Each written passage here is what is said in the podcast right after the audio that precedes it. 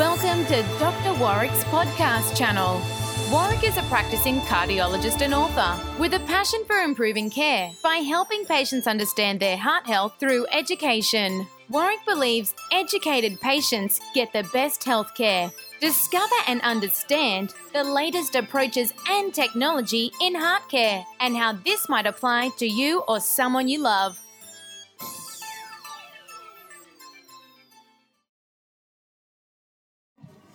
Hi, my name is Dr. Warwick Bishop, and I'd like to welcome you to my podcast station. And of course, I'd like to welcome you to the Healthy Heart Network. Today, I'd like to share with you a little bit of information about two interesting aspects of heart care. Firstly, about atrial fibrillation, and then secondly, about narrowings within the most important artery in the heart the left main coronary artery. But first, let's start with atrial fibrillation. I came across this study just recently. It was done by a Belgium group and it's really interesting. So I thought I would share it with you because I think it's going to change what we do in the future. Well, we're always interested in technology, and this group in Belgium were able to find an app for a smartphone that could use the camera within the smartphone to take pictures of an individual's face from beat to beat and beat to beat and assess how the face was filling with blood or how it was pulsating, how the flow through the face was affecting the colour uh, appreciation within that individual.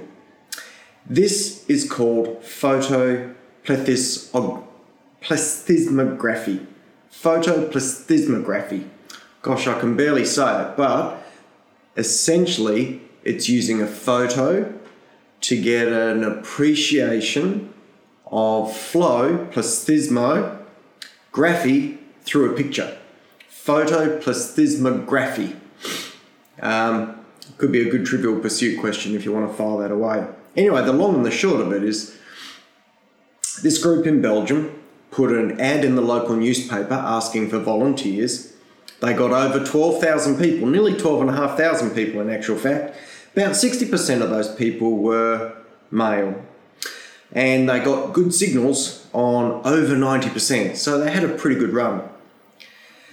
Essentially, the device was held up to the individual's face twice a day, and there was an assessment by the app to assess blood flow through the skin, undertaking photoplethysmography.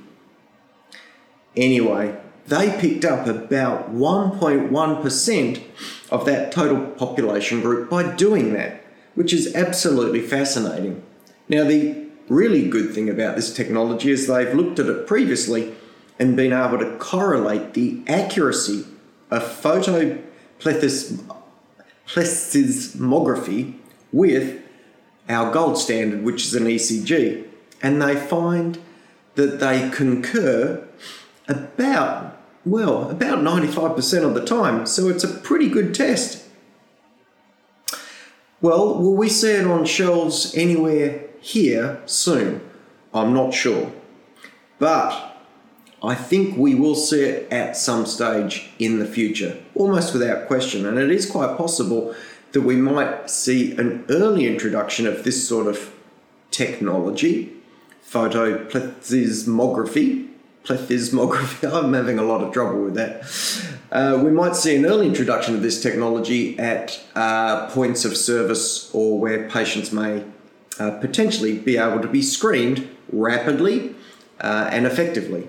Places like, well, for example, a pharmacy, or for example, in a GP surgery. I think we're going to see this sort of technology in the right sort of individual. That would be older patients, perhaps uh, screening um, opportunistically individuals over 65 years of age, particularly if they've got some risk factors for atrial fibrillation, to see if there is any abnormality and if there is, then action that with a proper follow up with the doctor, with an ECG, and if necessary, moving on to assessment with a cardiologist. but absolutely fantastic to know that's out there. It might be an app that we may all eventually have on our smartphones one day. And to be honest, it might be one of the few situations where I'd be pretty happy for people to be taking selfies. Well, let me go on to the second uh, interesting study that I came across today, and that was in regard to how we deal with left main coronary artery disease. Now, you may or may not recall the anatomy of the heart. There's two main arteries come out of the aorta. The right coronary artery comes out of the aorta and goes pretty well to the inferior surface of the heart. That's the surface nearest the diaphragm. The other artery that comes out of the aorta to supply the heart is called the left main coronary artery. That is a clue as to how important it is because it's the main artery that comes out on the left. Within a centimetre or two, the left main separates into the other two major arteries. One that supplies the back surface of the heart, called the circumflex, the one nearest the backbone, uh, and another artery called the left anterior descending, really the artery that runs down the front of the chest, the surface that's nearest the chest wall of the heart. So, if the left main is affected, if that blocks suddenly, two of the three major arteries that supply the heart are suddenly shut down. Well, over the years, we've always thought that the best way to deal with left main coronary artery disease has been surgery. Certainly, when I was training, that was the case.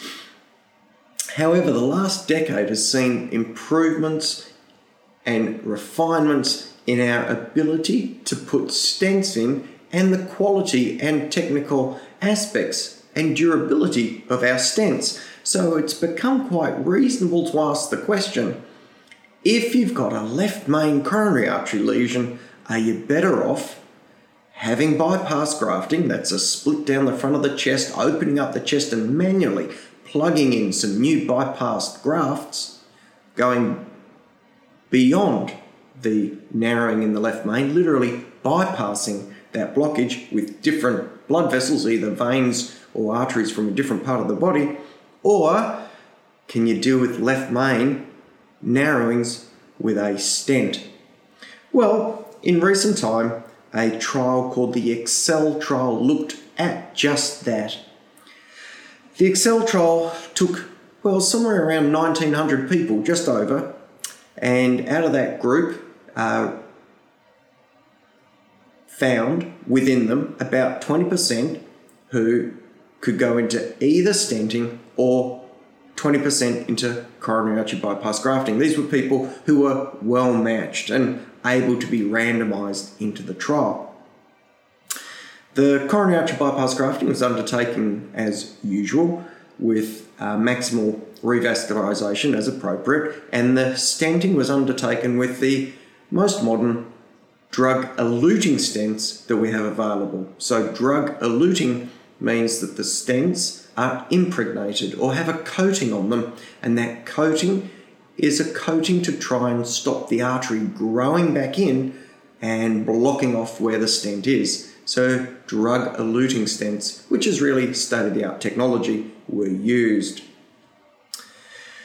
Well, as you can imagine, putting a stent in, if everything goes well, can be a pretty quick and not that traumatic experience compared to literally having your chest cracked open and a bypass put in place.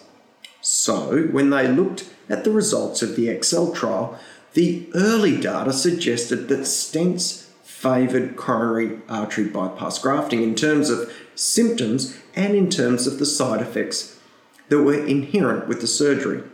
Of note was that there was an increased morbidity from stroke related to coronary artery bypass grafting.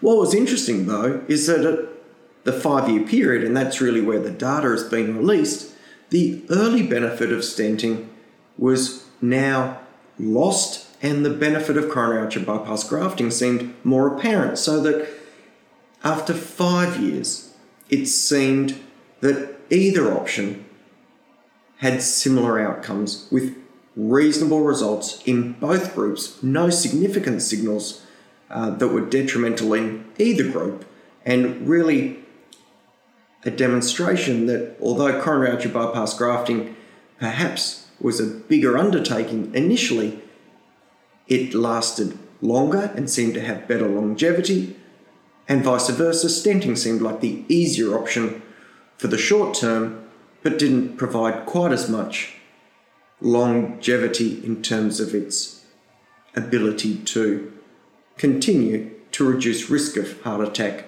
revascularization, and morbidity. So, if you're looking for a five year uh, endpoint and you're confronted with either stenting or bypass grafting, you can take your pick. You can have a chat with your doctor, you can think about your own personal desires, and know that you'll probably end up at about the same place either road you take in about five years. The question, though, which is unresolved, is what about longer than five years? What will happen if we were to watch those people for 10 years' time? I suspect that they're going to follow up that same group, and in five years' time, I'll be able to give you the update on that. Well, I'm going to wrap it up for there. I hope you've enjoyed that. A quick spiel on atrial fibrillation screening with photoplethysmography. I think I said it properly that time. And a quick uh, up to date on where we are with left main coronary artery disease and the results of the Excel trial. Well, I hope I've given you something that you found interesting and informative. As always, if you have any questions, please drop us a note at, I think it's at members at drwarwickbishop.online. And if you've got any suggestions for future podcasts, please let me know. As always, I'd like to wish you the very best. And until next time, please don't die from a heart attack. Goodbye.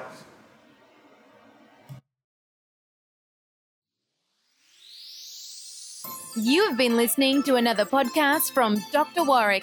Visit his website at drwarwickbishop.com for the latest news on heart disease. If you love this podcast, feel free to leave us a review.